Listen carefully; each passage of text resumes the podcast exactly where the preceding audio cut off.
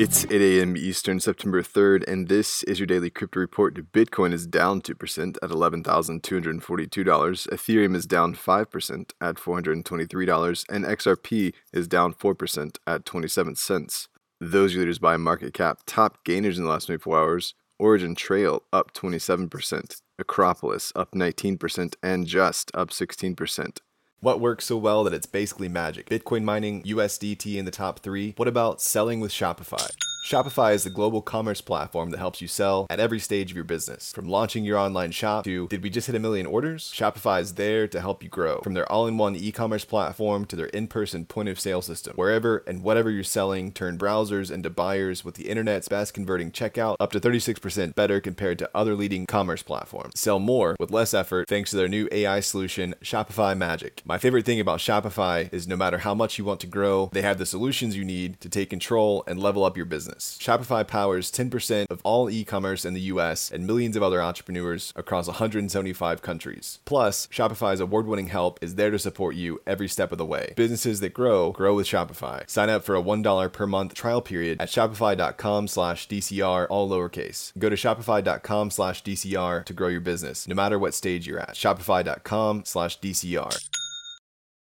Today's headlines Lawmakers in the U.S. are pushing for the federal government to use blockchain solutions to increase the efficacy of COVID relief efforts. Federal officials and lawmakers sent a letter to the White House laying out how the blockchain tech can help identify and authenticate individuals set to receive government benefits and also streamline supply chains and create a registry of needed medical professionals. The effort was spearheaded by the four co chairs of the Congressional Blockchain Caucus. The letter also makes case for a blockchain based identification system well, banking startup Revolut has brought its cryptocurrency services to Australian residents for the first time.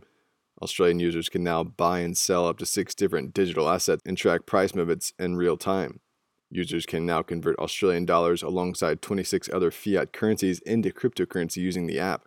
Notably, in July, Revolut updated its terms, giving users legal control over their own cryptocurrency on the platform. Well, the former AlphaBay darknet moderator from Colorado, Bryan Herrell, has been sentenced to 11 years in prison. Herrell settled disputes between vendors and purchasers of AlphaBay and was paid in Bitcoin for his services. Herrell pleaded guilty in January of this year. AlphaBay was shuttered by the Justice Department in 2017 and was used to sell drugs, stolen IDs, and other illegal goods and services. And finally, the canton of Zug, one of the states of the Swiss Confederation, will accept Bitcoin and Ether for tax payments starting next year. Companies and individuals will be able to pay their taxes in the two cryptocurrencies up to 100,000 francs. The Zug Department of Finance is collaborating with Bitcoin Suisse on the initiative. Heinz Tännler, the finance director of the Zug administration, highlighted that there is no risk with this new payment method, saying we always receive the amount in Swiss francs, even if the payment is made in Bitcoin or Ether. Today's episode is sponsored by the digital marketplace Ungrocery. If you've ever thought about who your food comes from, Ungrocery is the place to shop. The food people are online at ungrocery.com. That's all for us today. Visit us at dailycryptoreport.io for sources and links. Find us on social media.